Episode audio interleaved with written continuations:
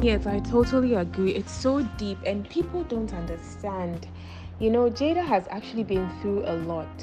You know, um, both of them being stars when they met, and uh, Will's career took off. You know, he was always the one in it, like, you know, whose career was growing, he was traveling, working, and she sort of had to put a, a, a hold on her career to stay back home, take care of the kids and the family and all of that. She sacrificed that. And even after all the sacrifice, she still didn't feel love, love because at the roundtable discussions, she said she hadn't felt good in a long time, a very long time. She was really, really hurting.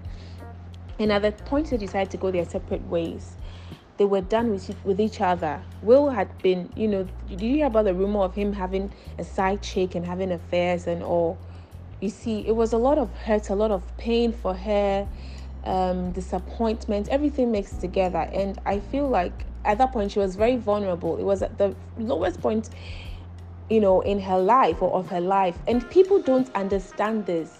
They don't, you know. So whatever happened, she was just trying to heal and, and she later realized that you cannot find healing outside yourself you can only find find it inside yourself and you can't find happiness from another person. It can only be found inside you within you. So i'm really really like honestly i'm not happy about all those trolling her. It's it's i really feel for her like i i sort of understand her. I won't say i, I can't relate because i haven't been in her you know situation before but um,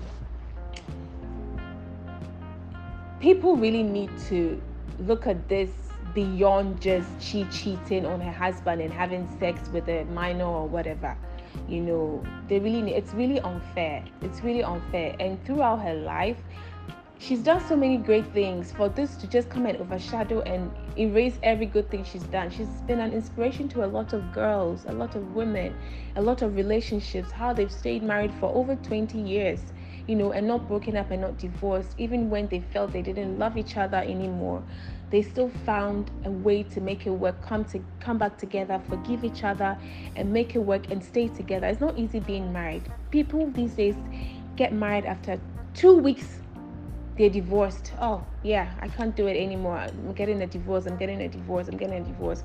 I'm like, why bother get married in the first place then? You know, there are a lot of sacrifices that come with it. Like marriage is a journey and it's, a, it's actually a lot of work that people don't want to put in the work. And I actually and I honestly admire um, this couple because they've put in the work. They're working through their problems and they are trying to make it work. I think we need to give Jada a break. The world needs to give her a break, really, really.